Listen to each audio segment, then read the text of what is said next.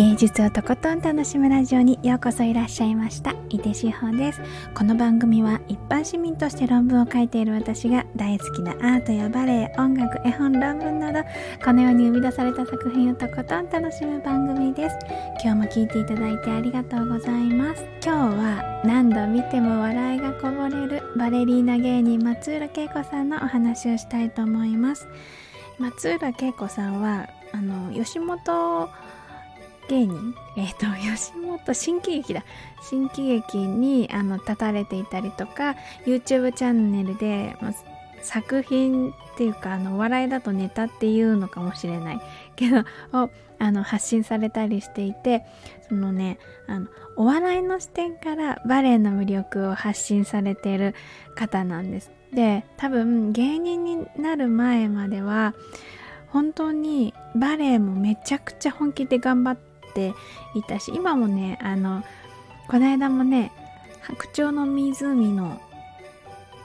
えっ、ー、と道化師役だったかなで舞台に立たれてらっしゃいましたね。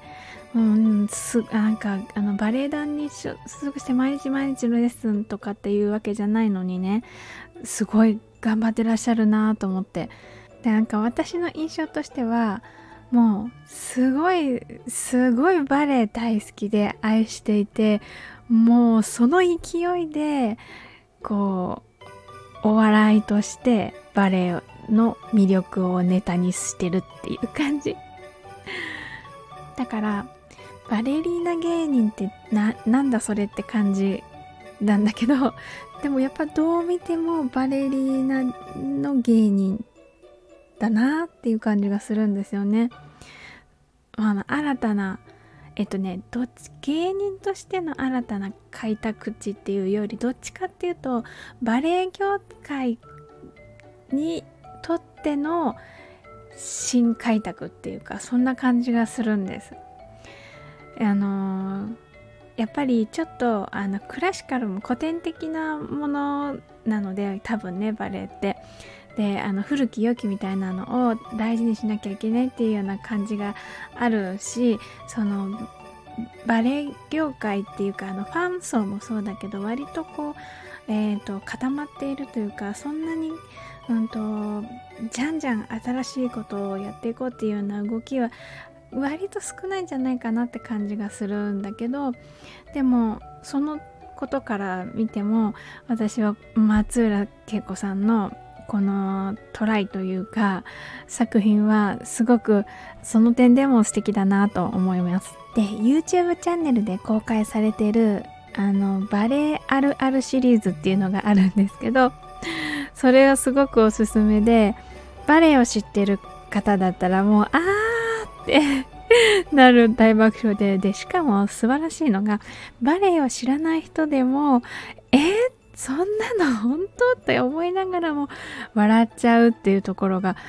うん、いいなと思うんです。そので私が一番ここでねちょっとおすすめしたいのがですね関西と関東の違いっていうテーマで撮られてる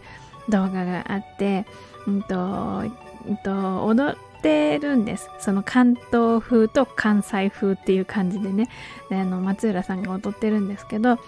えーと、エスメラルダっていうあの割とチャキチャキの感じのキャラクターが踊るあのワンシーンっていうか切り取られたよくコンクールで踊られている踊りがあるんですけどこれをあの関西風と関東風で踊っていてもうね笑っちゃうんですよね。見たことない人でもね絶対笑っちゃうと思うって。イメージ的にねあの関西の方が割と派手めなイメージってありますよね。だいなんかあの全体的に。で鬼の偏見あるあるっていう風にこの動画のタイトルでもナレーションしていたけどもうほんとその通りだと思うんです。鬼の偏見だと思う。だけど面白い。でその違いの表現の仕方があ芸人さんだなって思うあの表現の仕方でで私はね特にこの踊りはタンバリンを鳴らしながら踊る持って鳴らしながら踊るんですけどその使い方のね違いっていうのを表現されてるところがもう特に好き。何度見てももう笑いがこぼれちゃうっていうようなあの作品です。でこれはねコメント欄もすごく面白くってあのあるあるの共感の嵐とかね例えば実際に自分で踊っている方とかあのまだ10代の方とかねあの今頑張ってるっていう方とかもあるあのこのあるあるを見てあの言ってるコメントが笑っちゃったりとかあとはバレエ知らないけどなんかこのすごくあるあるの違いがわかるっていうふうに爆笑されてる方のコメントとかね。すごくコメント欄も面白い。なのでぜひ気になる方はねちょっとね笑ってみたいなって思ったりしたらね見て見に行ってみてください。すっごく楽しいと思います。というわけで今日は何度見ても笑いがこぼれるバレリーナ芸人松浦恵子さんのお話をしました。続いてコメントのお返事のコーナーです。えっ、ー、と、いただいたコメントは番組の後半に声でコメントを、声でお返事をしています。えー、今日は5月18日に放送され、放送した人生の哀愁をポジティブに桃子の世界あっちこっち巡り桜桃子さん回にいただいたコメントのお返事をしたいです。えー、コメントありがとうございます。まず、かおさん。9月21日、かおりんコラボ23時からのかおさん、ありがとうございます。いでしおさん、こんにちは。こんにちは。手帳の下敷き、ほぼ日のやつでしょうか？そうそうそうそうそう。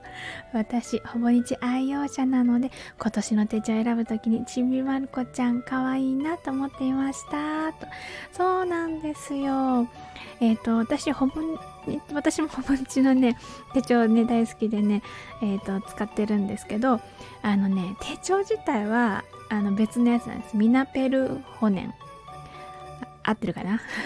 あの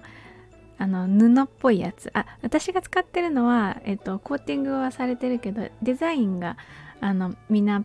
ペルホネンのブランドっていうのかな？のやつでチェック柄みたいなやつなんですけど下敷きだけねあのー、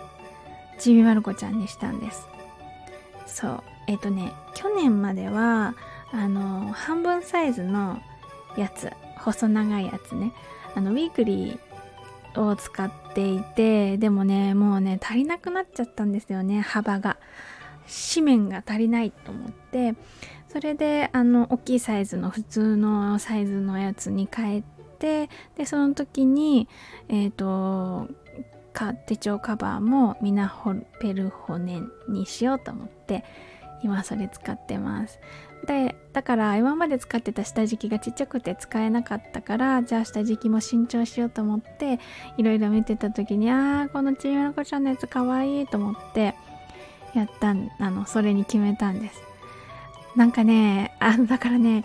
手帳開けるたびに下敷き見るたびに